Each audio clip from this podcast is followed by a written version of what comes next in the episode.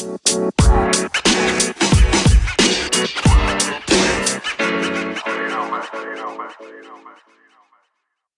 podcast is sponsored by Global Shop Solutions ERP software. Simplify your manufacturing and schedule a demo by visiting globalshopsolutions.com. Everybody. Welcome back to the Upside Swings NBA Draft Podcast, the podcast with the highest ceiling. I'm your host, Bryce Hendricks, joined as always by the great Stone Hanson and the wonderful super, the wonderful Cooper Klein. Uh, this is a bad start. We have not recorded in a little bit, and that's because we've been ramping up for uh, what is going to be a really busy time for us. Um, we're going to be going through individual prospect breakdowns in all of our next few pods. Uh, we're going to do a ton of March Madness stuff when that comes up. Uh, and then it's going to be the 30 teams in 30 days series. We're going to do that again. We're going to talk with someone from every single NBA team, uh, someone who covers that team, uh, and get a little sort of draft primer for them. So lots going on, lots to think about it. It's about that time of year. Uh, so it's we're we're excited. We took a little bit of a hiatus to sort of get ourselves prepared, uh, but we're back and we are going to talk about uh, two of the more fun uh, players at the top of this class with Paolo Banchero, Paolo Banchero and Adrian Griffin Jr. I'm struggling to speak, so I'm going to throw it over to you guys. Uh, before we get into it, uh, how are you guys? Uh, doing pretty well. Um, I finally have today off from work, so it's been fun just watching a bunch of film. Um, always good to talk to you guys. Uh, how are you doing, Super Cooper? Yeah, uh, Super Klein. I'm doing great. Uh, I've had a really great time just being able to dive in and pound out Duke film. Um, and I'm just really excited to talk about, you know, just really get into the weeds here, talk with y'all. It's been a while. Uh, just, you know, really ready to get into it. Yeah. Um, I, I actually I didn't say super. I said stupor. So let's let's uh let's not in, inflate your ego even here with even mine. worse because I I have like stone on my tongue. Uh, what a what a horrid start, but that's okay. We're we're here to we're gonna we're gonna correct the ship. Um, yeah. So so let's just let's just dive right into it. I think that uh, Paolo is a perfect place to start with this draft. Uh, we've heard lots of talks about this draft in general being a weak class weak at the top. We don't know who the number one pick is. Um, you know, there's not a ton of depth either, w- whatever. Um, and we're trying to come into this with a blank mind. Obviously, we're draft people. We follow the draft uh, for long stretches. This is not by any means our first exposure to Paolo Banchero, but trying to sort of come at it with a fresh, fresh eyes and and and just sort of take each prospect for what they are without thinking of the class as a whole. Uh, I think Paolo makes a lot of sense as where to start. Um, he's a guy who, who could potentially be the number one pick. Um, he's a guy who a lot of people are saying probably isn't even top five in this class. Um, he sort of has some interesting, there's definitely some interesting views on Paolo out there. Um, I think the first thing we should do is just sort of uh, give a general overview on sort of the the the stats and stuff. Um, so Paolo Banchero, uh, 6'10, 250 pound forward playing at Duke. Um, he was I think it was him or Chet, I can't remember, was the number one player in, in all the um, RSCI stuff. Uh, he's from Seattle, Washington. So, you know, obviously love that. Um, and he is averaging, you know, 16.7 or 16.8 points per game, uh, shooting only about 30% from three, but still a, a fairly efficient offensive player right now. Uh, 2.7 assists, 2.4 turnovers. Uh, you know, there, there's a ton we can go into statistically that we will get to eventually, but before we do that, let's just talk um, in general. Like, Coop, what is your sort of initial view of Paolo? Like, what do you think of him? Uh, like, like what's his greatest strength? What what is the sell with Paolo? Like top two, top three, top one. So generally with Paolo, uh, to me, the sell is a really versatile offensive player who can score at all three levels, can get you some self creation, but can also be a play finisher.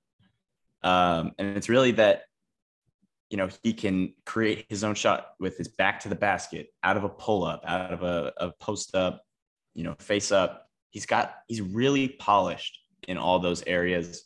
And he uses his strength to generate a lot of easy baskets, but he can also hit the tough ones. He's really great as a roll man or as a cutter, you know, just in almost every single aspect as a scorer.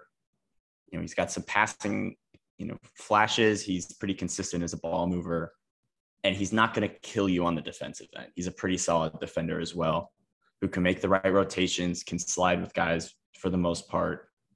Um, just a pretty well-rounded offensive and defensive player who has upside on both ends, but mostly on offense to really just be like a, a next level player. And that's kind of like, to, in my mind, the the basic sell with Paolo.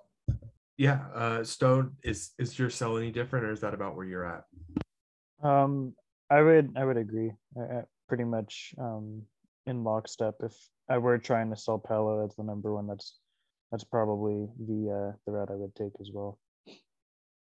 Yeah, so let's just let's just dive right into it then, talking about specific skills. Uh, Coop, you mentioned sort of part of the selling is his versatility on offense. And I think the way that manifests most is like his versatility as a scorer. Um, so I just want to dive into his scoring package. So, some things I noticed. Um, I think the first thing that, that stands out is just like how textbook his footwork is. It's so manipulative. Um, it's really, I mean, he gets it in the post or, or attacking closeouts, or especially, you know, he shows his jab series uh, from all over the court. He has that little stutter rip. He has that little uh, kind of rocker step move. Like he has he has all that sort of triple threat footwork. Um, but the footwork also extends to like when he has a live dribble. Um, and we'll dial, we'll delve more into the ball handling as a whole a little later. But uh, he's still just like he uses his feet really well. He he chops his steps perfectly, or um, you know he can get into euros or spins with ease. And then in the post, really nice footwork as well. And he combines that with excellent touch, I would say, with both hands. Um, he's definitely more comfortable with his right hand, but he can go to his left. He can finish with his left uh, in a variety of ways. Doesn't necessarily have like a baby hook to his left or anything like that, but you know if he's if he's right around the basket, he'll finish with his left fine and um, gets into his jumpers well. Um, that's that's sort of the first thing that stands out to me is just like the footwork is so immaculate for someone of his size and age that it's it, it's honestly pretty rare. I struggle to think of anyone else that I can really compare it to that at this period in their career had the type of footwork um, while also being 6'10 and 250 that that Paolo has. So um, that's sort of the first thing that stands out to me. Uh, Stone, is that sort of the first thing that stands out to you? Or are there other things you sort of notice, or, or where do you want to take this next? Uh, yeah, I think that's um, obviously you know a big standout. I think the other portion of it sort of is his frame and how he uses it. He's he's just so strong, um, and he can create so much space, especially in the interior with with all that strength that he has. He really only has to sort of move his shoulder into somebody, and he creates instant instant space for himself. Um, yeah, I think uh, if you're trying to sell him as like a number one guy, the fact that he can create his own shot from pretty much all three levels is, is where I would start. And I think that Paolo has upside to do that. Um, I'm not necessarily sure how much I buy all three levels of that. Um, we can get into that a little bit more, but um, I think that he uh, shows the ability to really um, create off the dribble and also take advantage of sort of shifted defenses really well. Um, I think the scoring portion aspect of that is actually probably uh, what allows him to be such a good passer, which we can get into as well. But um, yeah, I think I think the scoring is really sort of where hit the core of his game starts and, and opens up so much so many other portions of his game. Um, yeah, I I mean long term, I should say I think I buy him as a shooter who projects fine as like a spot up guy. Off the dribble, maybe a little less so, but again, the footwork is so impressive that it wouldn't surprise me if he ended up being an above average shooter. Um, the biggest thing for me in terms of his shooting right now is just how inconsistent his shots really are. Like, there's so many misses that clank off the back or off the side that are air balls. He just misses in so many different ways and he'll be wide open and the shot just bricks um, and closeouts really affect him a lot so there's just there's aspects to the shooting that i think are give me a bit more pause than other people maybe uh, a little bit more reason for concern and i think um, some of that again is mitigated by you know the ability that he can create his own shot and that he um, you know, is a fine free throw shooter, fine touch in the mid range. Um, so I think eventually there's there's room for optimism that you know he can extend out further.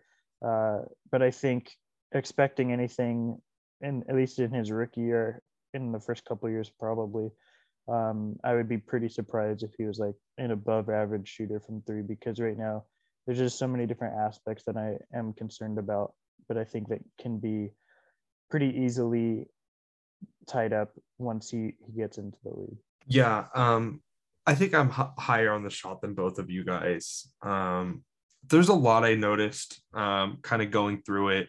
I watched quite a lot of uh, slow mo Paolo Banchero jump shots. Uh, watched a lot of free throws, which is always sort of an interesting practice to do. But uh, one thing I really like on most of the shots he makes, uh, especially spot ups, like the shot prep is just perfect. Um, a lot of the times you guys are talking about, like you can tell when it's going to go in. I don't even think it's out of his hand. It's that you can just tell inherently by when he, you know, steps into the shot the right way, ready to catch the balls at his chest, like hit the the touch is just softer. It's just a cleaner motion. Um, there are times he hesitates and, and that leads to a lot of the misses. Or if he doesn't expect, like if his first thought is I'm going to take a spot up, it's I'm going to drive, and then he doesn't get the closeout he expects, so he so he shoots it, and the shot prep wasn't there. Uh, that leads to a lot of his his misses because I just don't think his mind is always in like like I'm going to take this spot up. It's it's sort of more spread out for him sometimes. So when the shot prep is there, it's really good. He gets loaded before the ball hits his hands. Ball hits his hands, he's, right up with it. Um, and then the pull up footwork again is just excellent. Like he's super comfortable. Um, one twoing into a shot, hopping into a shot. Uh, he kind of likes to have his right shoulder more to the rim sometimes, which is interesting for a right-handed shooter. Like he'll kind of step like right foot first and then have his right shoulder more to the rim when he's shooting. Uh, and I think that's because he likes to bring the ball right by his right hip. Like he doesn't start sort of in the middle or uh, sort of go like like right to like the left side of his head, like like some right-handed shooters do. Like like Alonzo Ball is the most obvious example, or like Kevin Durant does that too.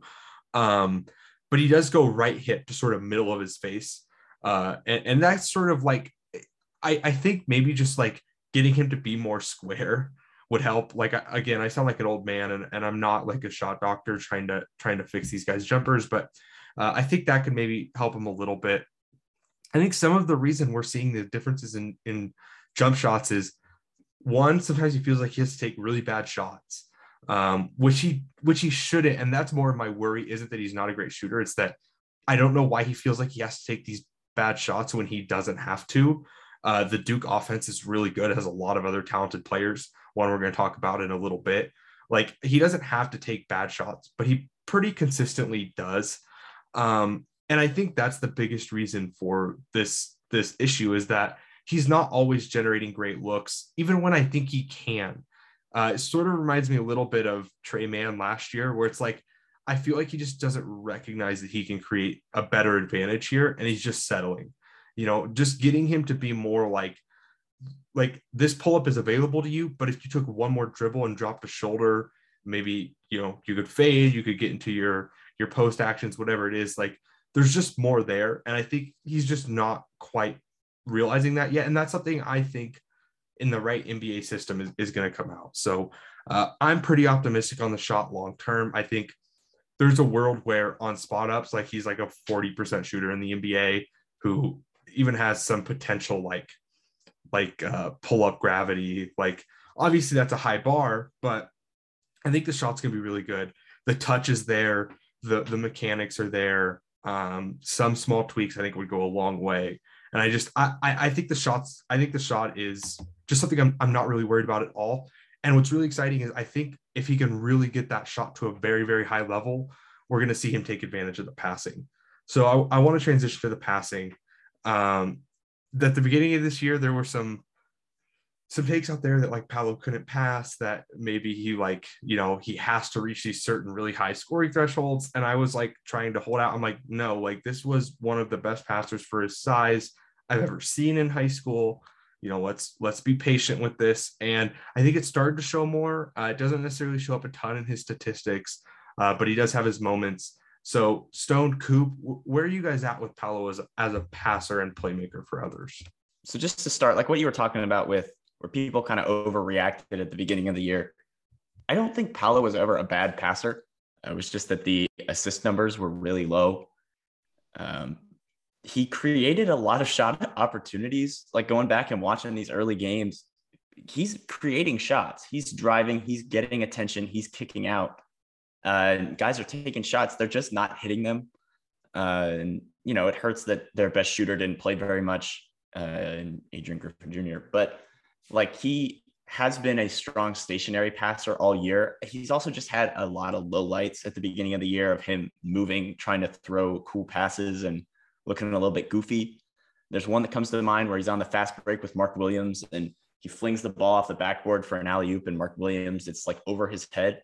It doesn't help that Mark Williams is like a really slow jumper, but like I like it it it looks bad. It looks bad for Paolo, even though it's not necessarily his fault. Uh, and but he mostly started out the year. He's making uh, like mostly post hub type passes. They started off the year getting him mostly touches in that mid to high post you know, drawing guys, taking those that free throw line jumper that he was like super, uh, he was like super, you know, informed, like told to take, uh, and then like perimeter perimeter type stuff that doesn't create a ton of advantages unless it was against the zone. But then as the season's gone on, he really was able to like he started pulling out like inside inside passes to Mark Williams with like reach around shit, uh, like going around his guy. Uh, a lot more live dribble kickouts which I think was really the most impressive thing because usually he would have to stop, reassess, and then kick out. Uh, and that's really been the most impressive stuff about his passing development. It's not like the assist numbers that have always kind of been there, but uh, like the live dribble passing has gotten so much better. And I think it's just that he just needed, especially at the beginning of the season, needed a little bit more time to process what was going on. And as you know, he's gotten more reps, more run in the role that he's been put in he's been better able to you know see the floor, make the passes that you want to see. Yeah, for me, I uh, I I sort of viewed it as a pretty mixed bag for Paolo um, in terms of the passing. Uh, I agree that I I think so. A lot, like I was saying earlier, a lot of it is derived from his scoring. It, just his scoring gravity alone brings so many opportunities for him to be able to pass uh, because he gets doubled or or things like that. Um, so I think one thing that really stood out to me, I'm not sure if it stood out to you guys because I haven't really seen anybody else mention it. So I wanted to get your guys' takes. Um, it seems to me like a lot of times when he has the ball, he sort of makes like the first open pass that he sees. Um, like a lot of the time, he, he doesn't wait to really scan the floor for a long period of time. It's just like the first opportune pass that he sees, he'll make it. Um, I'm not sure if that was something that stood out to you guys, but that's something to me that I sort of picked up on, uh, where he, he just tends to not really wait and scan the floor for a very long period of time. It's just sort of the first cutter that he sees, he'll, he'll make that pass. Um, was that something that you guys saw at all, or am I, I just sort of seeing things here? No, I'm definitely with you. I think he's a very much like, um, you know, Paolo played quarterback, and he's very much like a first read quarterback, right? Like, like um, he's his best passing is like in sets that are made for him to pass. Like he's great at that. Like his passing delivery is excellent. Like um, he can make one-handed passes, two-handed two-handed passes. Like like he has great touch as a passer. But I'm with you. It's definitely like one read. You know, like he's if if he's driving hard right from the elbow, he's reading one help guy and that sometimes leads to some turnovers because sometimes the defense is a step ahead of him. Um, there's one play specifically I remember against Florida State where he drives, um, he's on the right elbow and he drives right, and the the the um, guy helps off uh, Adrian Griffin Jr. in the corner, and Paolo kind of turns thinking that the pass is going to be there, throws it before he sees, and the guy who was on, I, I want to say it was like Jeremy Roach on the wing had rotated down and picked off the pass like it was nothing. If he would have, you know, read the floor more, he could have made that pass to Jeremy Roach, maybe force, you know, some closeouts and stuff. But I think he's definitely a one read passer. And then he's also someone who I think is trying to pass to the assist rather than passing to the advantage, which is slightly different. And I, I don't think that's unfixable. I don't think that's like him being like a selfish player or anything. I think that's what he's used to. You know, when he played at O'Dea or even Seattle Rotary, Seattle Rotary had a lot of talent, but he was still the guy. You know, it's it was always like he's gonna get his, he's making the plays for the team, he's outthinking the other team. When he's not that like next level above everyone, it's sometimes he can be a one read passer. I think there's upside there. I think he sees the floor fine, but it's definitely like the first open guy he sees, he sees the potential for an assist. That's the pass he's going to make. So I, I, definitely, I'm with you. So I, uh, kind of in the same vein, it's slightly different, but one of the things that has kind of worried me, but hasn't worried me too much is that it seems like Paolo predetermines a lot of what he's going to do uh, with the passing in, in it, with the passing specifically he drives with the intent to pass a lot, especially to start the year. It got better. And that's what I'm talking about. Like what I was talking about earlier is that you can see that he's at least seeing the floor better. And if he is predetermining, uh, it's to a lesser degree, or he's able to see the defense more. Things are slowing down a little bit for him. But you can tell, like what you're describing, he sees Jeremy Roach, he sees the defender sagging, and then he doesn't look to like check if he's actually there and react and throw the ball to Jeremy to or from AJ. I, I'm speaking gibberish right now, but uh, like as a passer, he predetermines the pass he's going to make instead of seeing the floor and like reacting from there. He does it as a finisher too. That was the big area that I noticed where if he decides he's going in for a power finish, he can't switch to uh, like a finesse finish. He's capable of both. Like he's capable of a touch finish or a power finish. But if he decides he's charging in there. He can't stop his momentum at all. Or he, like, it takes him too long and then he crashes into the guy. Or he tries, like, he will go in for like a strong putback. There's a guy in the way and he tries to go for the touch, touch finish and he just like flings it off the backboard. Like, it seems like it, like, it seems like the processing speed has sped up as the season's gone. But I think that, uh, especially to start the year, that was a big part of uh, the problem to me is that he just predetermined a lot of what he was going to, to do. Yeah, and sort of adjacent to that, um, in terms of the passing, uh, a lot of the passes that I see him make, uh, especially more so in the half court, is that he he walks in on the guy that he's going to pass to. Like he, he makes eye contact with them. He makes it very clear that's the pass he's going to throw. And to a degree that is a little bit concerning to me once he gets to the NBA because teams are going to pick up on the fact that you can see where Paolo is going to pass a lot of times. Um, like Paolo knows where he wants to pass, and if defenses are, you know, really keeping locked in on him, they can see where that pass is going to go before it gets there, and and there'll be opportune times to pick off some of those passes. Uh, again, uh, like Bryce was saying, he's very good at delivering those passes, so you know maybe that mitigates that to some degree um, but i just think a lot of the times he's he's very much directing exactly where he's going to pass to. Um, and i think that's something that can be fixed uh, but something that i think you know should be fixed as well um, as, as he goes on in his career.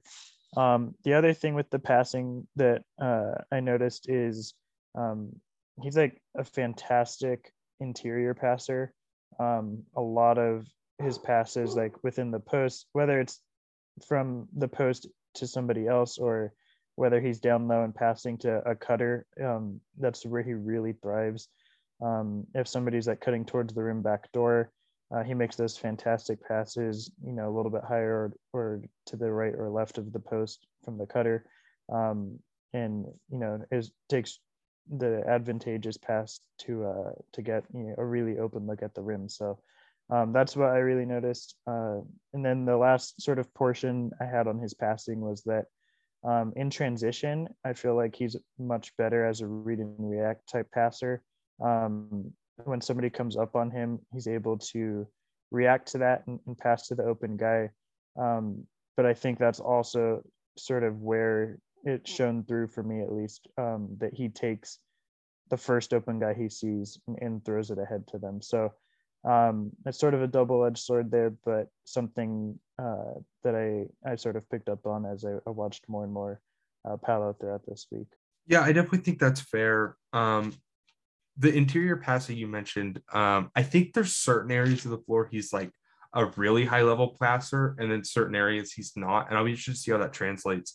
Um, and and I think we'll talk about that even a little more when we talk about potential positionality with Paolo. But I buy, you know, there's holes in it. Like he's not a perfect can't miss prospect at the top, but like um, I I do buy that the scoring upside and the passing upside like are gonna mix to create a really potent offensive player down the line um, who can uh, potentially scale up and down. Uh, and that's what I want to talk about next is uh, there's been some concerns that maybe he doesn't scale very well, that, that he's someone who is going to take a lot of usage and not be able to either is not good enough to take a lot of usage and help win or can't scale down and, and, and play with smaller player or, or other high usage players. Um, I just wanted to get your guys' take on that because I think that's one of the more interesting questions with with Paolo is what is his interesting his NBA role like how much can he really handle? So Coop, I'll throw that to you first. So I think specifically with his scalability, you know, a lot of that comes down to uh, people being a bit too obsessed with comps and seeing the the Julius Randle comp that gets thrown around or all these other. I've seen a Carmelo Anthony comp for this for him, and it's like he's a very fundamentally different player than a lot of these guys. Uh, like he has sort of a similar body, but his game is very different. Um, I think his particular skill set leads to scalability. Um, I think the fact that he can create his own jumper uh, you know, and that he has a lot of potential to really do that at a high level means that he might not have to be super scalable because if he's 6'10 and creating pull-up jumpers at you know at an efficient rate all over the floor, then he doesn't need to scale back and he's the center point of your offense. And then the passing, you know, allows him to almost be an offense onto himself. But the elite play finishing and you know being able to basically abuse teams for messing up uh, a pick and roll defense or a help defense at all and being able to pop and roll and you know just be a perfect pick and roll partner or even run some pick and roll like just all the different stuff he can do on the offensive end uh, makes it really hard to see how he's not successful at some level in the NBA. Uh, because even if he's just a play finisher who's you know making assisted shots uh, at the rim or from the perimeter. He's still really, really good at that. And that has a lot of value. Like a high level play finisher who can do it at the rim and from the perimeter is really rare. There aren't really players like that. And he'll have some shot creation, like from the mid range. I think that's going to translate to some degree.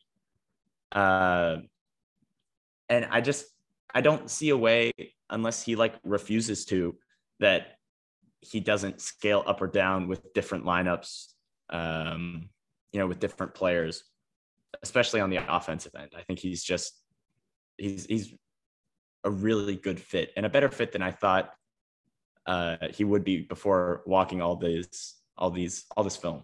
Yeah i think um, i like that you bring up him as a roll man. I, that's a role i'm interested in with him because uh, he's definitely not the traditional like really good roll man because like I don't think he's going to be catching a ton of lobs. Uh, he's a good athlete, but he's kind of a flat-footed leaper. Um, like he doesn't just like he can get off quick, but he doesn't get up super high. Um, I just don't think like he, you know, he he's just not that type of athlete. Like he's a good athlete, but it's I I think his athleticism is mostly downhill as a driver and not as like a uh, you know, vertical threat. But I think he can still be a really good roll man with his touch, with his ability to carve out space with his size. And I, you know, like Coop said, I, I buy the short roll passing uh, long term. So I, I think he can be a really good roll man. Um, I think the I think the ISO scoring stuff is there. I think he's a meaningfully better passer than either Randle or Carmelo Anthony were at the same age. Like like noticeably, noticeably and passing does a lot to help your fit with other players. I think even more so than shooting. I we talk about scalability a lot, and one of the things we talk people talk about all the time is like, oh, you got to be able to space the floor.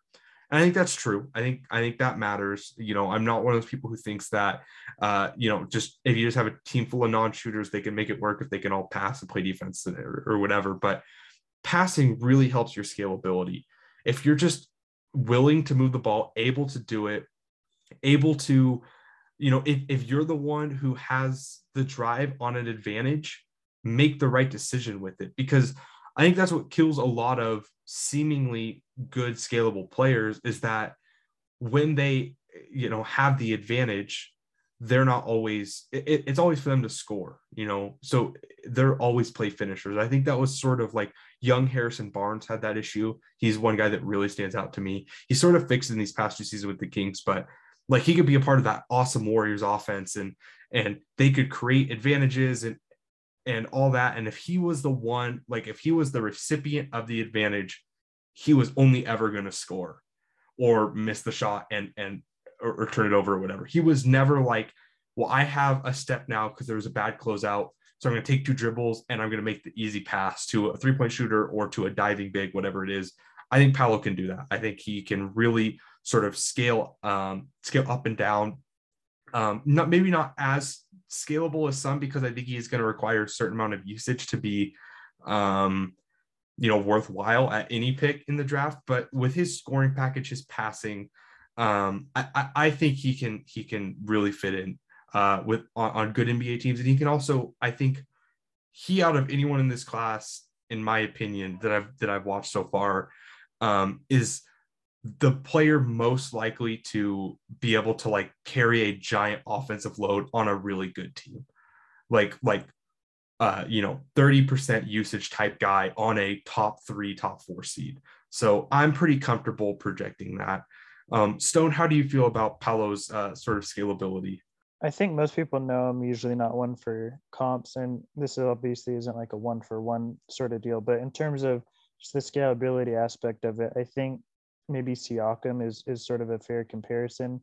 Uh, somebody that I think um, is really capable of playing, as we saw, alongside like a superstar, but also um, can be a, the leader of a team and, and can really um, sort of excel in high usage roles as the sort of number one option at times. So um, I think Paolo sort of projects somewhere along those lines. Um, somebody that especially if you're drafting him in the top three. I think a lot of teams are going to project him as sort of their number one option on on teams, especially these, these bad teams picking up high. So um, I think he's capable of it. Uh, I'm not sure how well it's going to pan out super early on, uh, but I think down the line, um, cleaning up sort of the things that uh, we were talking about that um, you know can lead to being a better decision maker and a, a faster processor. I think he, he's got all the tools and capabilities of being that sort of number one option uh, on a winning team. So, um, yeah, that's sort of a bet I'd be willing to make. Yeah, sweet. Um, I think the last big thing I want to hit on is um, just sort of where are we at with his uh, position. I think I I think this is a more nuanced question than is maybe sometimes given credit for.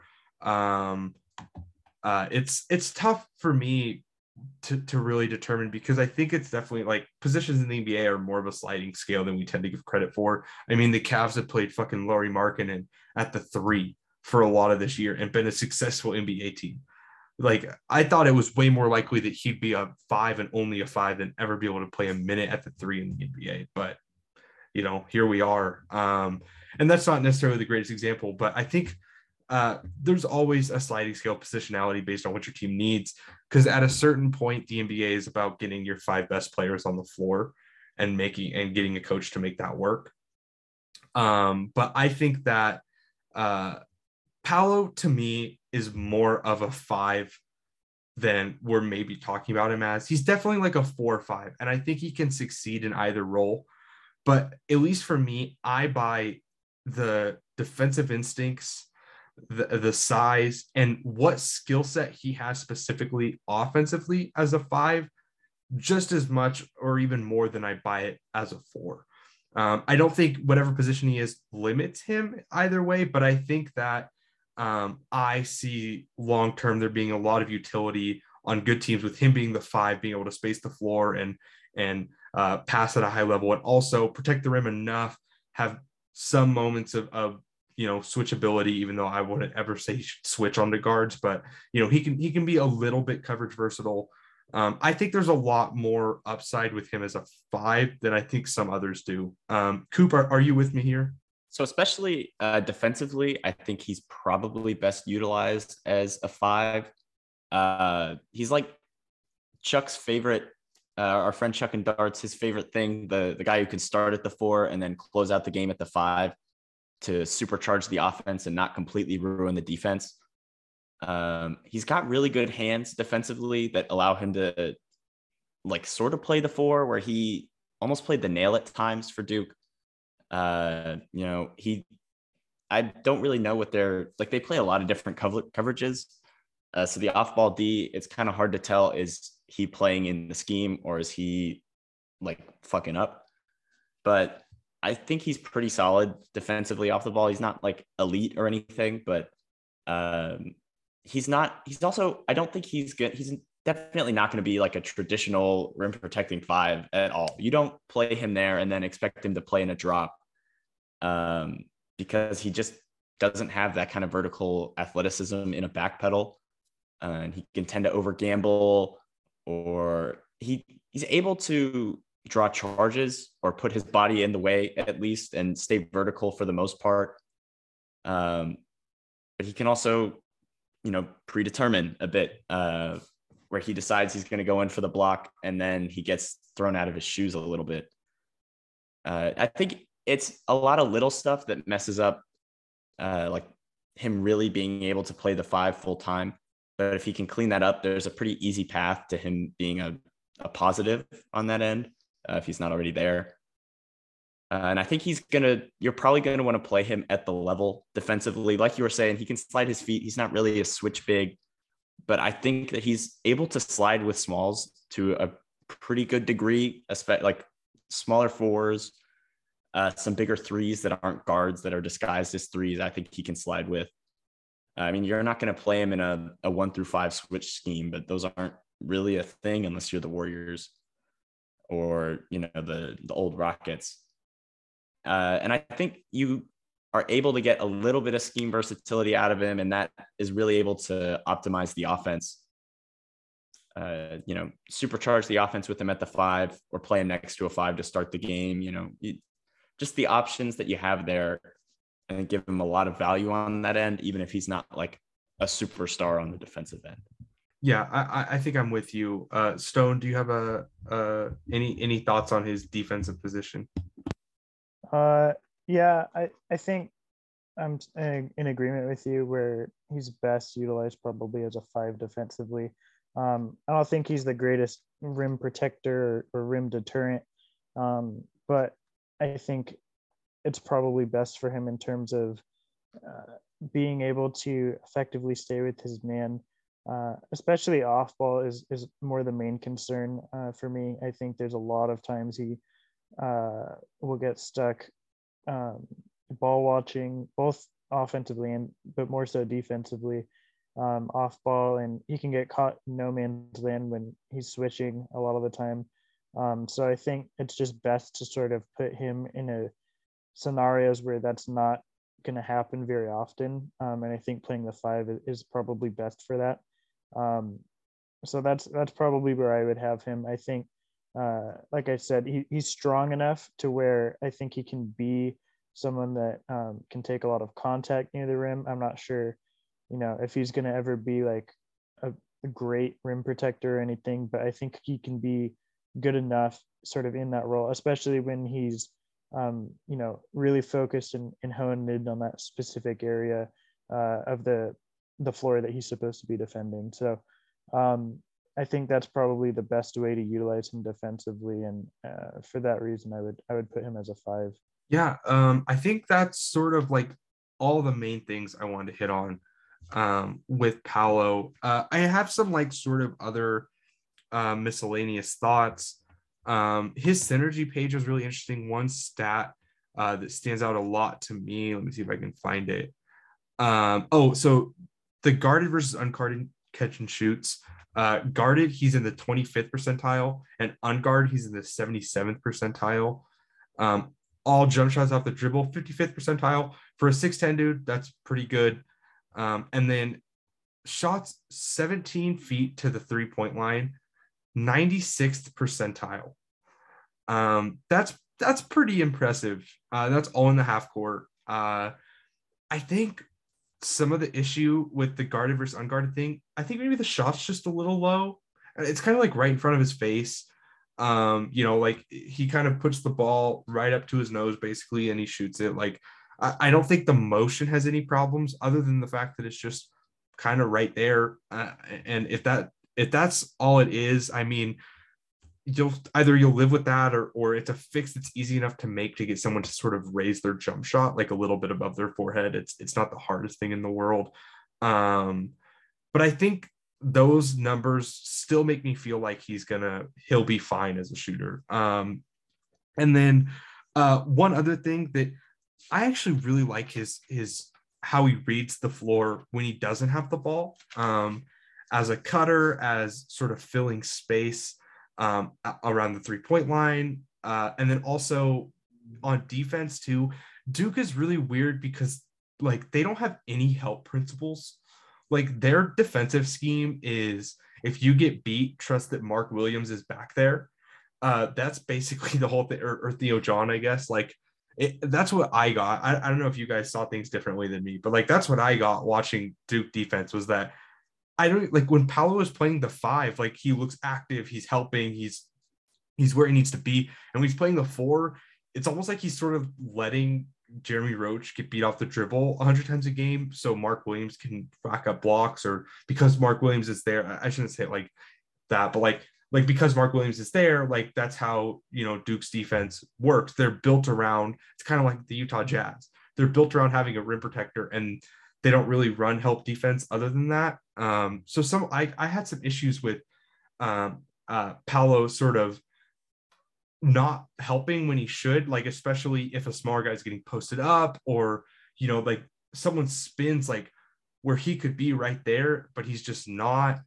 I think some of it might just be Duke. Like I feel like Duke doesn't just doesn't help a ton. And I, I could be wrong, but uh, that's sort of just one thing I wanted to point out. That I, I like how he was more active when he's playing the five, and that gives me hope that it's maybe just an, a Duke issue because no one on Duke plays active good help defense. Um, so uh, I, I don't know if you guys saw that. Um, do you guys have any other notes on Paolo before we move on? I got a few. Uh, just going more into that, a little bit more into that small ball five offensive thing. Uh, he's kind of like just an absolute mismatch murderer. Uh, and it's a lot easier to just completely destroy mismatches from the five. Uh, specifically during the Gonzaga game, he they would spend a lot of time trying to get him switched onto Drew Timme so he could get an easy, basically open pull up jumper. Uh, and then he also they whenever he does get posted up on a small, he does really well. He can pass out of it or get the easy bucket. Best optimized at the five. You know, not every five is going to be Drew Timme, especially in the NBA, but I know he's going to drop 40 on Christian Wood one day, and that's good enough for me. Any, any, uh, do you have any other thoughts, Tom? Uh, no, I think I pretty much said everything I, I uh, had hoped on on Paolo. Sweet, yeah. Um, we'll sort of wrap him up a little more too when we uh, wrap the whole pod up. Uh, but let's move on to his teammate, um, another guy who uh, had some interesting expectations coming into the year um, and has been a really fun player to watch sort of come on, come out of, I don't want to say come out of his shell, but uh, started the season slow and then has really just got better game after game. And that's Adrian Griffin Jr. Um, Adrian Griffin Jr., when he was 16, was one of the best 16 uh, year old scorers, scoring wings we've ever seen. Um, and he still flashes a lot of that. There's still a lot of upside with uh, AGJ. Um, Stone, do you just want to give us sort of the basic sell on Griffin Jr. and and just sort of um, what what makes him a potential top five prospect in this draft? Yeah, um, Griffin is just I think sort of the ultimate sort of off-ball guard wing that you would ideally want on a like a winning team. Um, it's very difficult to find, you know, a lot of major holes to po- poke within his game. Uh, really solid shooter, um, has uh, good enough handles to be a, a, pretty creative slasher, somebody that is uber athletic, can score at pretty much all three levels. Um, underrated passer, really strong decision maker. There's just not a lot there to really say this is why I could see Griffin really like not making it in the NBA. Um, you know, we could get into what may hold him back from being elite or anything like that, but I think um, all in all, it's just very difficult to to point towards any one thing that that holds him back from being like any sort of bust or anything uh, once he gets to the next level. Yeah. Um, so just just some baseline stats with Adrian Griffin Jr. Um, only 9.9 points per game, but it's important to remember that he's on a pretty stacked Duke team. I mean, uh, Wendell Moore, Paolo Banchero, Mark Williams is going to score some. Jeremy Roach plays more with the ball in his hands than he probably should. Uh, Trevor Keels is on that team as well, who was healthy to start the year. So um, I don't read too much into only 9.9 points per game, especially when you consider he's shooting 48.5% from three on almost four attempts a game. Uh, for a six six six seven wing, uh, you know he's 225 pounds too. Like this is not, uh, you know, some skinny unathletic white kid we're talking about. Like 48.5% from three on four attempts is pretty nutty. Um, he's also shooting 50.5% from the field uh, for what amounts to a 63.8% true shooting percentage. Um, has some fun defensive statistics 2.1 block percentage, um, has a solid assist to turnover ratio. Like just a really like good all around. Uh, right now a complimentary player, but uh, I think there's some real upside there. Um, Coop, what are your sort of general thoughts with, with Adrian Griffin Jr.? So I don't want to, I don't want to like just rehash what y'all have said, but my he is just one of the most incredible uh, offensive and defensive rebounders uh, for a guy his size who's not like Zion. Uh, specifically, like starting from the perimeter and going in to grab putbacks or offensive boards. He's just really smart. Uh, he's able to slide around guys pretty well. Just super functional athleticism. Uh, you know, has the the great shot making, the been able to burst his way more into the paint recently. You know, as the athleticism come back from the injury, uh, he's just like Stone said. Uh, I don't really see a way he doesn't make it in the NBA, especially as he's like the second youngest player in the class. Uh, just with the incredible skill set he has. Uh, yeah. So let's let's dive into it uh, with some more specifics. Then, um, I think the first thing you have to talk about with Adrian Griffin Jr. is just the shooting. Um, and it's not like these are just spot ups. Uh, he is probably the best shooter in this draft. Um, I would say maybe even comfortably uh, as a, to the amateur ranks, including UWL in high school. There's been stats that he shot over 40% um, for his four years in high school. Uh, that's pretty insane. You don't see that much um, for high school players because you know generally high school offenses don't run like that. It's a lot more contested shots, all, all that type of stuff. Like he he if he's really shooting at that level, like that is impressive. Um, and it, it's translated to Duke. Uh, he hits some every single time he shoots, it feels like it's going to go in, especially if he's wide open. But uh, he's really comfortable with this sort of right to left step back and sidestep, um, where he's just he gets into it no problem. Uh, he can do little snatch dribble pull ups. Um, he's comfortable shooting in the mid range too. You know, taking a couple dribbles in and and just getting into his pull up. The the footwork is excellent. Um, his touch is insane. Like I, I, I'm willing to say that. Like just fully incredible as a finisher. It shows up. It shows up as a passer a lot too. He has really, really nice touch on a lot of his passes. Even when he gets himself in bad situations, he's really good at passing out of them because his touch on his passes is so good. Um, the form almost looks weird because his base is so wide. It's kind of become a meme, but uh, it works for him. And he can also shoot it with a less wide base. Like he has moments where he's shooting pull ups or step backs where the base does shrink and he's still hitting shots. So I'm not worried that like it's going to limit his shooting versatility or something like that. Zero worries about that. I think the form translates just fine. Um, you know, good energy transfer and a high release point. Like he's going to be a I think day one in the NBA, an elite shooter, and there's a chance that he becomes one of the best all around shooters of his size that maybe we've ever seen. I know that's like that's like bold to say, but um, you know, you think of guys that are this tall, six seven, who are comfortably taking side steps, step backs, pull ups, like they have it all in their bag by the time they're 18. It's it's a pretty rare list. Um, you know, like he's a better shooter at Duke than like Jayson Tatum was. You know, and that's not saying he's going to be what Jayson Tatum is as a shooter, but you know, we think of Jayson Tatum as one of the best shooters of his size ever, and they're similar heights. Jayson Tatum is probably an inch or two taller, but uh, just really impressive shooting. Uh, do you guys have anything to add to that, or is does that kind of say it all? Yeah, he uh, he generates a ridiculous on his uh his no dribble spot ups, uh, nearly 1.5 points per possession uh, off, his no dribble spot up jumpers.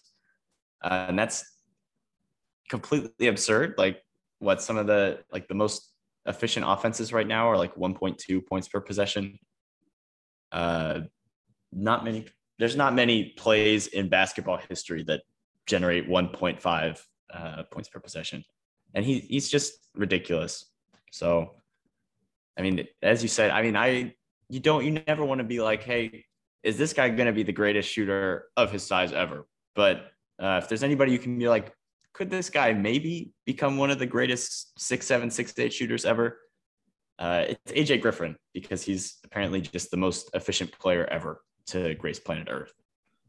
Yeah, I mean, if, if we're if we want to add some more color here, um, guarded catch and shoots 96 percentile, uh, unguarded catch and shoots 93rd percentile, overall 98th percentile, uh, all jump shots off the dribble 91st percentile, uh, three point jump shots, 98th percentile. Um, excellent just pull up shooter driving left or right. Um, he's like a super like elite driver driving with his left hand, which is always interesting um, for a right handed player. But mm-hmm. yeah, just like um, it, the the shooting is is flat out insane, just not something you see very often.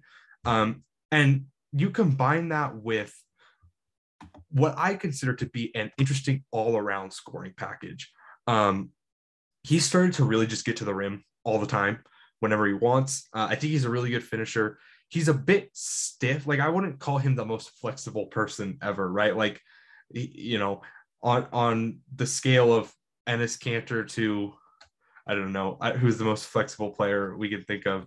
Me, I, I, am the most flexible player. Okay, he's definitely closer to Enes Kanter than Cooper but um but uh you know he's I, I i think he can still like he's so strong and his touch is so electric like he hits some shots that he has no right hitting around the rim like there's this there's this one against um unc i think where he got bodied by armando uh armando bacot or Bacot. I can't remember how to say it properly, but you know, he put a shoulder into his chest and he lost that battle of strength, but it didn't matter. He just kind of threw up some like hook thing over his right shoulder or over his left shoulder, I mean, with his right hand off the backboard and in, no problem. He's definitely more comfortable with his right hand than his left hand, but I think he finished with both hands.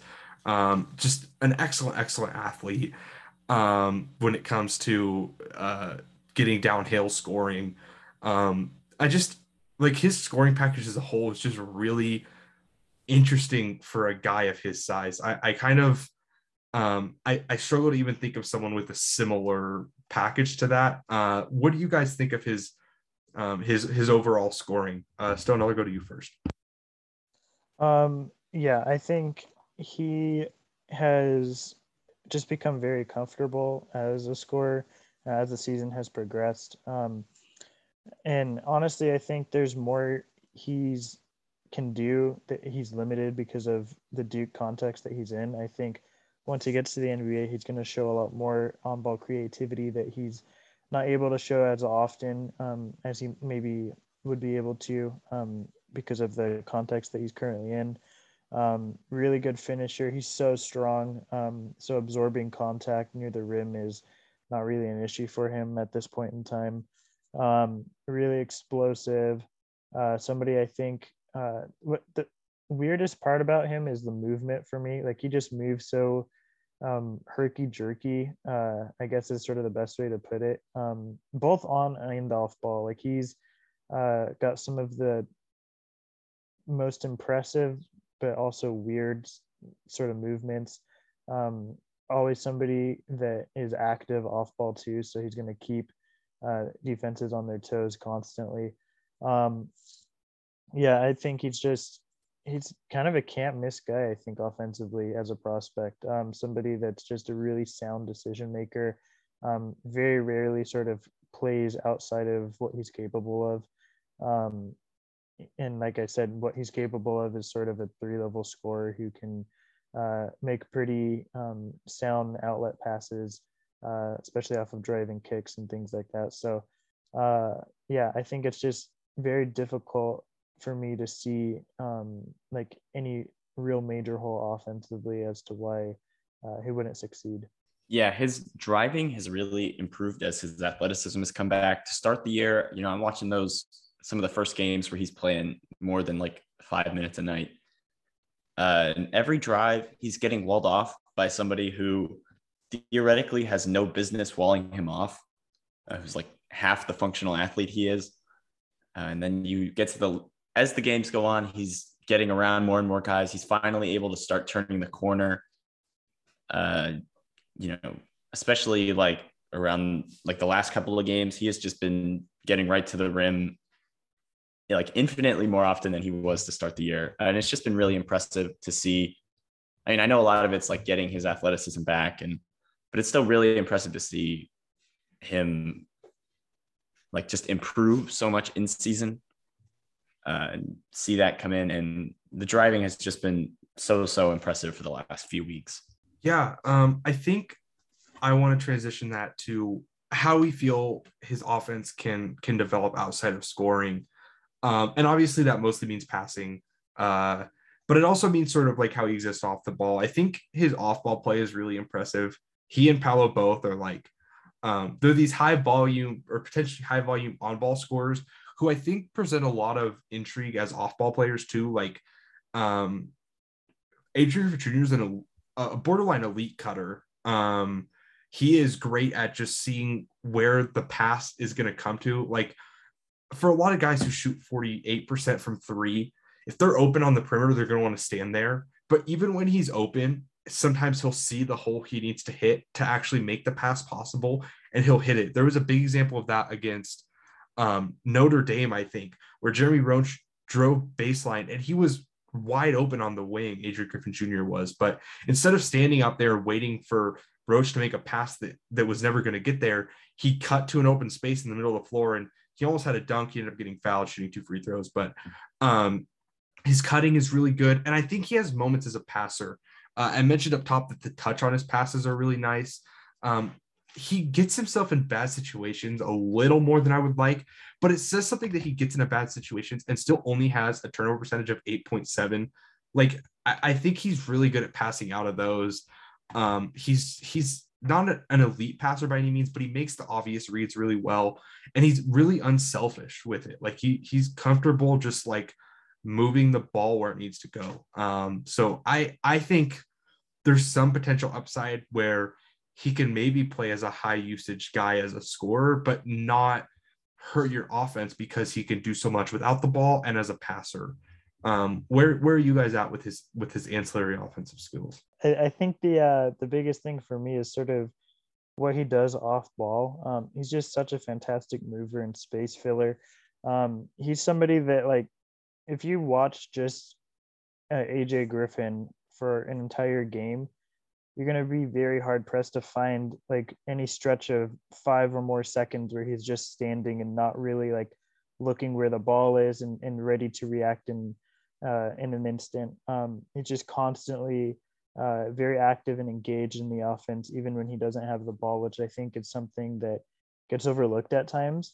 Um, and I think that he, he's a very smart cutter. He's uh, makes very timely cuts. Um, he knows like sort of exactly when to start going towards the rim once the shot goes up. Um, there's just really like all the anticipatory things and um, sort of just the I guess feel for the game um, from an off ball standpoint is just something that really stood out to me. So um, I think that's sort of the biggest thing in terms of his uh, what impresses me outside of the scoring aspect of it. Um, passing wise, I think he's totally fine. I don't think he's a very complex passer, but I think he's somebody that can make the right read like 99% of the time. Um, somebody that I think will keep the ball moving. It's not going to really stick with him very much. Um, the handle is something that I think is sort of a mixed bag for me. Um, he's got really great footwork. He gets very low. Um, like when you watch him, when you watch him handle the ball, um, his butt comes out like a foot, and he's he's super low to the ground. Um, it's just not like a super tight or advanced handle. He's not going to have like a ton of like dribble combo moves that's going to get him towards the rim. Um, but as long as he gets sort of that half step, he's able to use his strength to create space a lot of the time. So it's not a huge concern for me. Um, yeah, I'm just I'm pretty much like one of those people that's all in on on Griffin at this point in time. So uh, there's not a lot that I dislike about his offensive game. Yeah, one of my favorite skills in the entire draft is Adrian Griffin Jr.'s uh, offensive rebounding and uh, like like I talked about when I when I at the very beginning of this, it's he's just so impressive. Like Stone said, he's constantly moving. He's never not moving unless he is absolutely dead wide open. And even then, like Bryce said, he's cutting into space to get even more wide open to where the uh, admittedly poor passing guards, uh, you know, can can finally give him the ball there's like four or five plays a game where Jeremy Roach has the opportunity to throw it to a wide open Adrian Griffin Jr. at the three point line and he just misses it. Uh, it sucks, but you know he, you know he takes advantage of it. He cuts. He does his best. Uh, but he just he gets up so high on his his rebounds. He does the thing where he wraps the ball up uh, whenever possible to make sure he doesn't get stripped. Uh, he's really quick twitch uh, on the offensive end. Um, and he's just constantly in rebounding position. And it doesn't matter if he's getting completely boxed out to hell by the two biggest guys on the floor. He's still fighting for the rebound. Uh, it's just so, so, so, so impressive. Uh, and I think that is a big part of what's going to add value at the next level as an off ball player. He's just so effective as like just an all around off ball player. You know, last year uh, before he withdrew, um, we had talked about Bennedict Mathurin, and I had mentioned that I was like, with his mix of athleticism and uh, shooting, he is a potentially devastating off ball player, and that can provide almost as much value as your sort of really good on ball players. But Adrian Griffin Jr. is like like the extreme version of that, where it's like he is solidly better than Mathurin as both an athlete and a shooter, I think. Um, and he is a better cutter.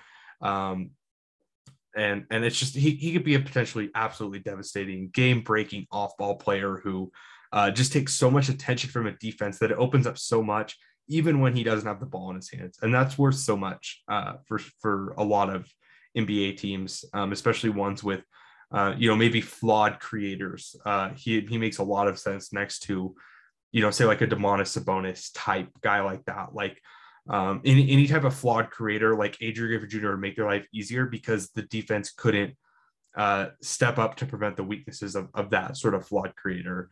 Um, I think also that uh, you know, Stone, you mentioned his handle. I think that's something I want to hit on really fast. Uh, we did talk about it a ton with Paolo. Um, Paolo ha- is has sort of a weird handle. I tweeted about it where like the footwork is perfect, but the handle itself is really loose. I think Paolo might have like small hands or um, something like that. Bad maybe bad hand-eye coordination. I honestly don't know, but Paolo fumbles the ball a lot when he dribbles. Adrian Griffin Jr. doesn't do that, but Griffin Jr. is really stiff.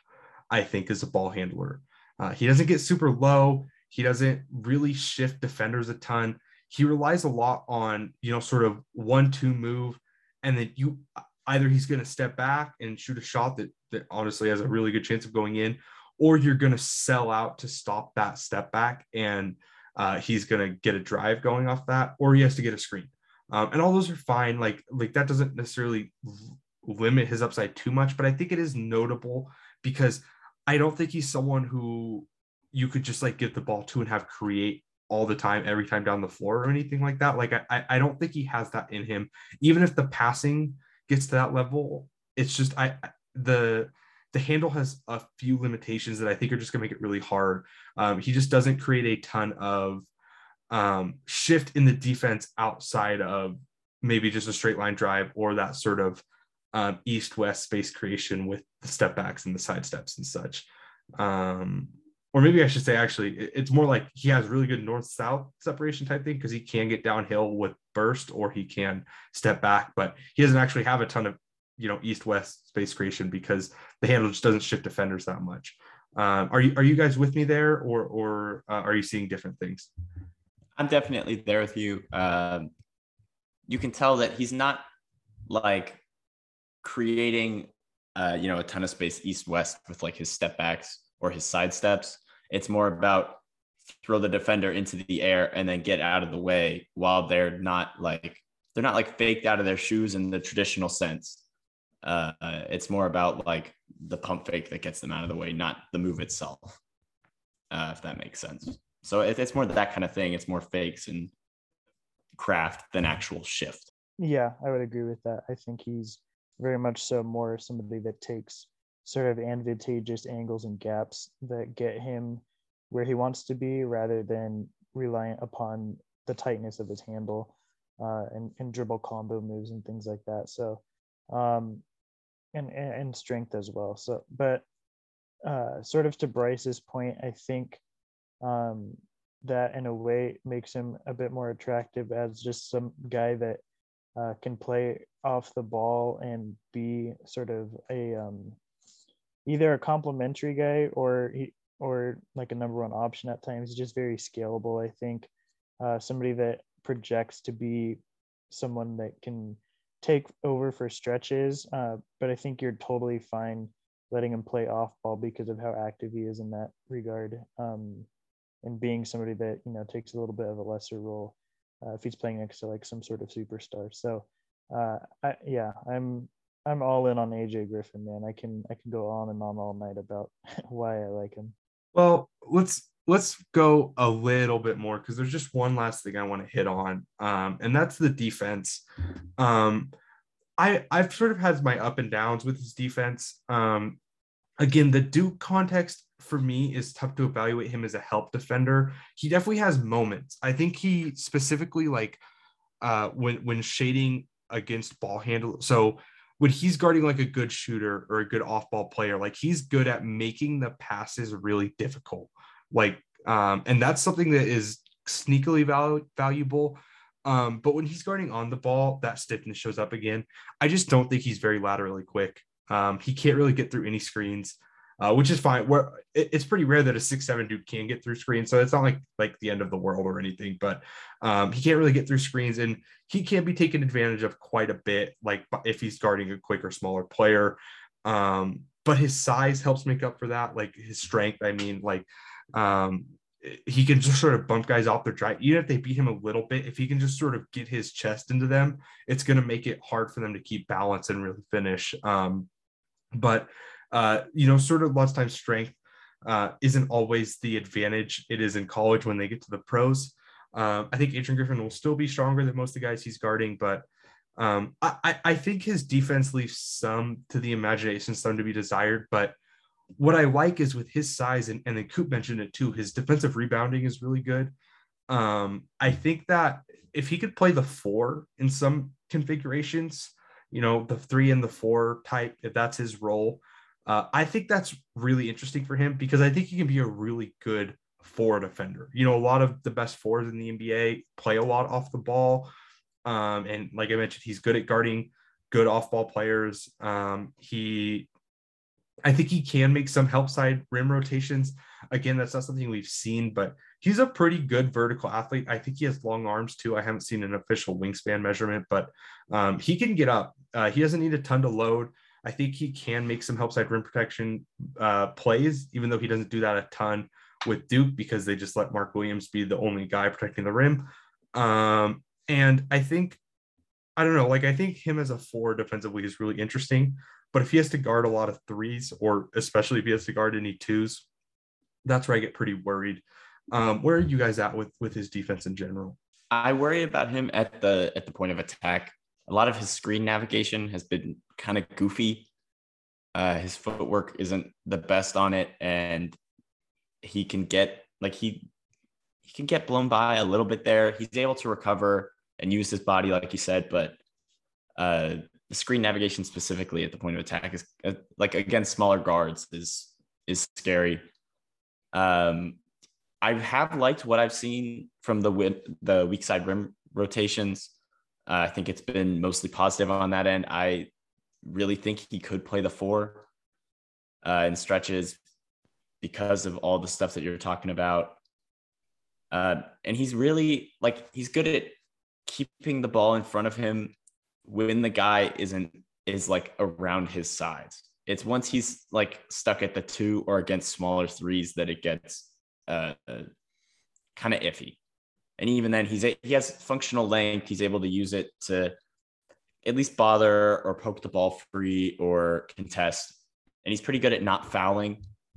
And uh, there's one clip I posted uh, on my timeline that's like he didn't actually like nothing really counted except for the offensive rebound, but he the he's chasing down a small guard in transition and he's got him by half a step. And he knows that if he's like attached to his hip when he goes up, he's getting called for the foul. So he slows down by about a step. And then when the when he goes up, he goes up for the block and contests. And I think it was either Keels or Roach. If they weren't there, you know, right where, you know, being jumped into by the offensive player, then a foul isn't called and he at least gets the contest. Uh, so I, I think he's really smart.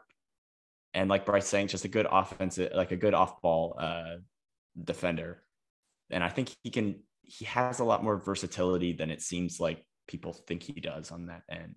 Yeah, I think for me, sort of it's inverted with him and Paolo, where I prefer Paolo more as an on-ball defender, and then I think I prefer AJ Griffin as more of an off-ball defender.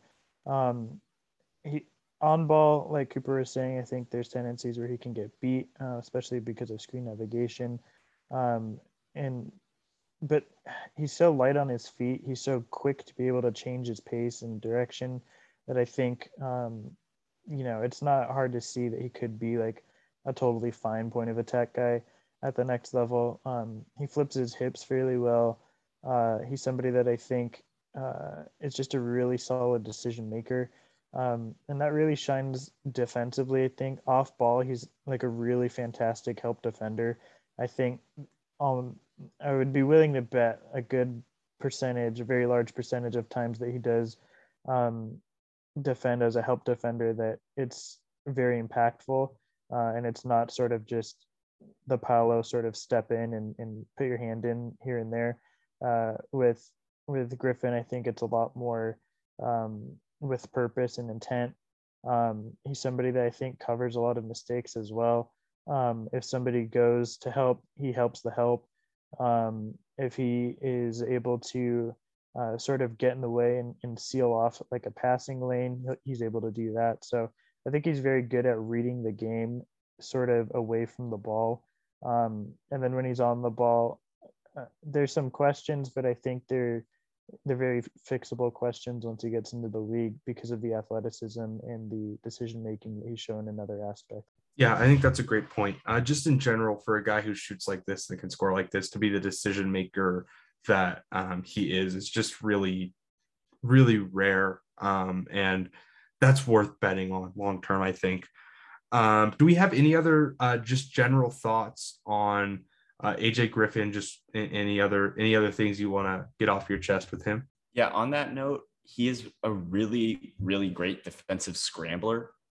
Uh, like when the defense has broken down and you know the ball's being thrown around the perimeter, he is has really good reaction time and gets right to where he needs to be within the scramble to sort of blow up the the easy bucket for the offense. Uh, I was really really impressed by that from AJ. Yeah, um, I think the last thing I want to mention, uh, you can hear my paper crumpling. Um, the last thing I want to mention is that uh, he, like, I think there's some real upside as a passer that I feel like we maybe didn't even hit on enough because there are some reads he makes that I really like, and the touch on his passes is really impressive. Uh, specifically, he doesn't do it a ton because, like I mentioned, Duke has so many ball handlers that he's playing mostly off the ball, but when he gets a chance to throw lobs, like they look really nice. Like he hits Mark Williams on lobs really well. Um, he there's a there's one he tried to throw to Paolo in the UNC game that didn't look very good, but other than that, like the lobs look good. Um, and then he's really good when he's in the air making passes, and that's not something I usually like. You know, I, I tend to say like if you're going to jump to make a pass, you shouldn't be making that pass, but he kind of makes it work. He's he's he, you know, and Tyrese Haliburton are two guys who I've scouted during my time where I'm like, these guys make jump passes work. Um, and AJ Griffin just like he has a knack for pivoting when he, you know, like we mentioned how Paolo sometimes kind of predetermines what he's going to do.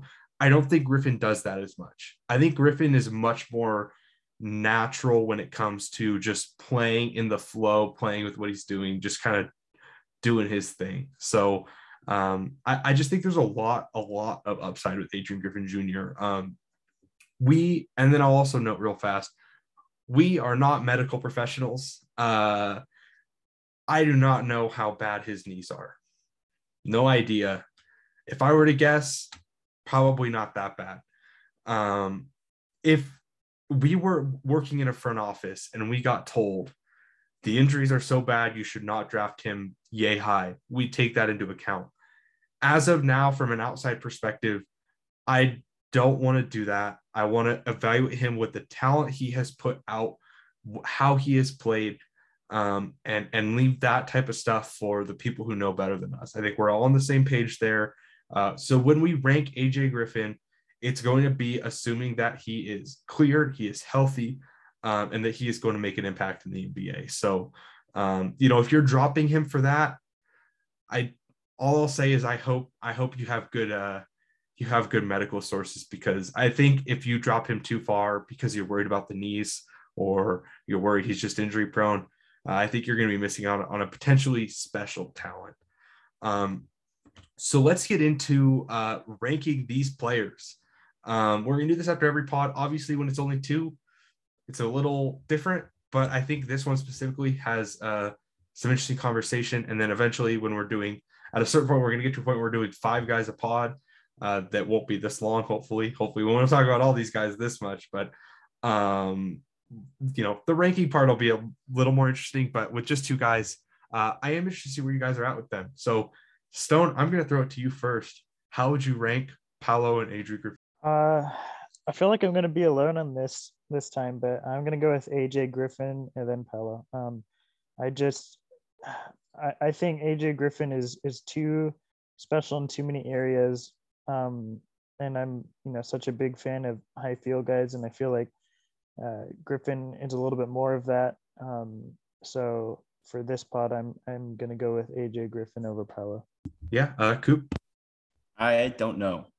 Uh, I'm actually I'm actually torn because I I can't decide I've I've been fighting it. Like this has been the top four have basically just been. It's kind of top three, but uh, top four ish has kind of just been driving me nuts for the past month.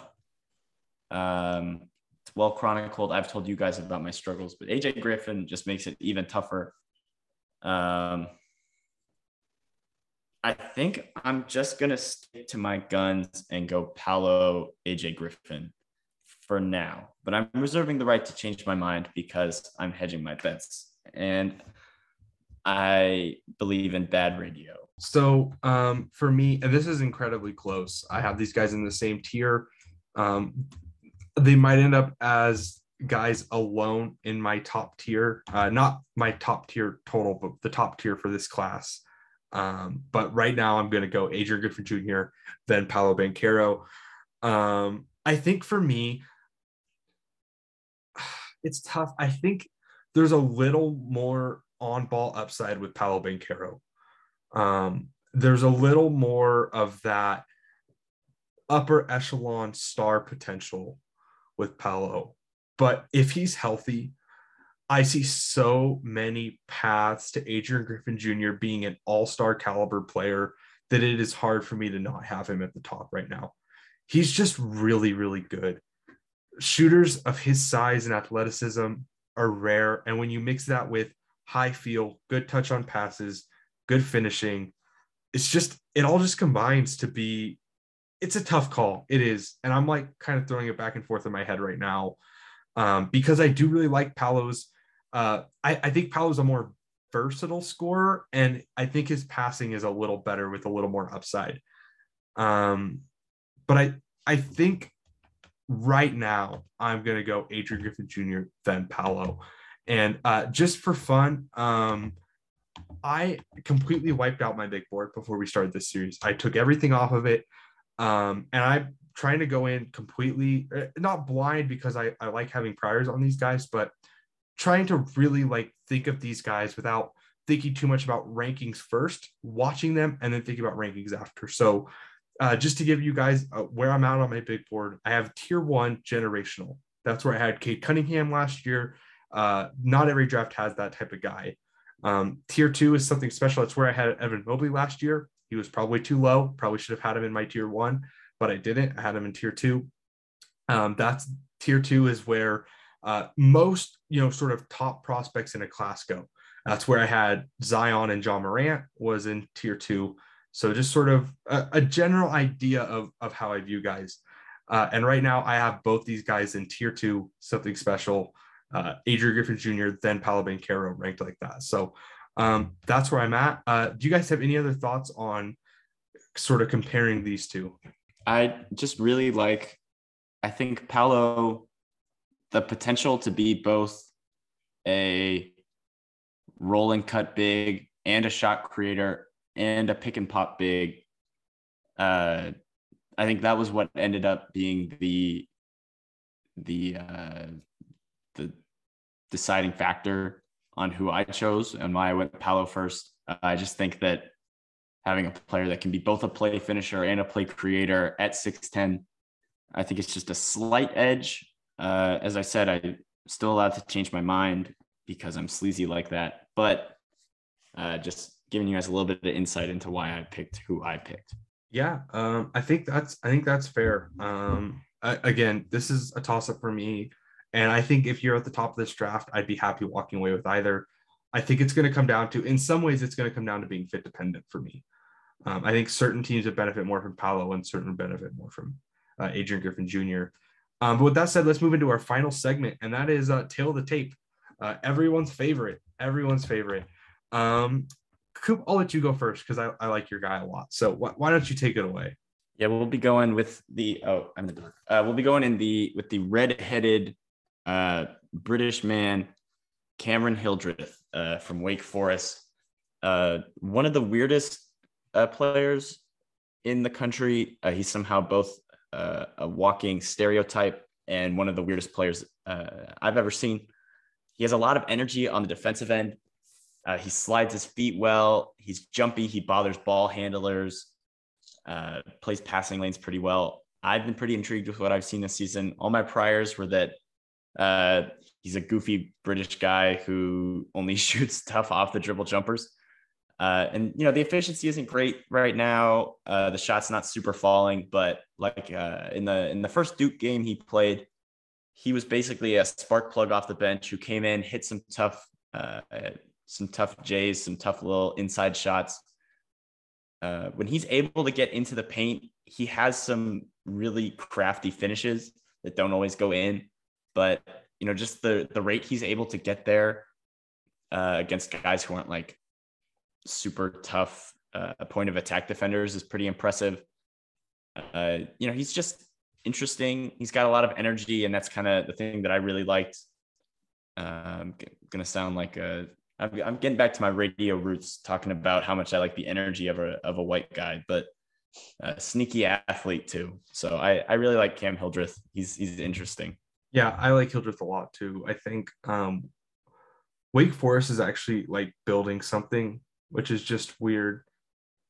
Um, but uh, yeah, it's it's uh it's it's weird because I feel like like Wake Forest should not be good for like long stretches, but I, I don't know. I think they're gonna get there. I don't think it's just a fluke with them getting transfers like LaRavia and Alondes. Like I think Cam Hildreth uh, and some other recruits they've brought in I like, and um, they'll be interested to watch long term.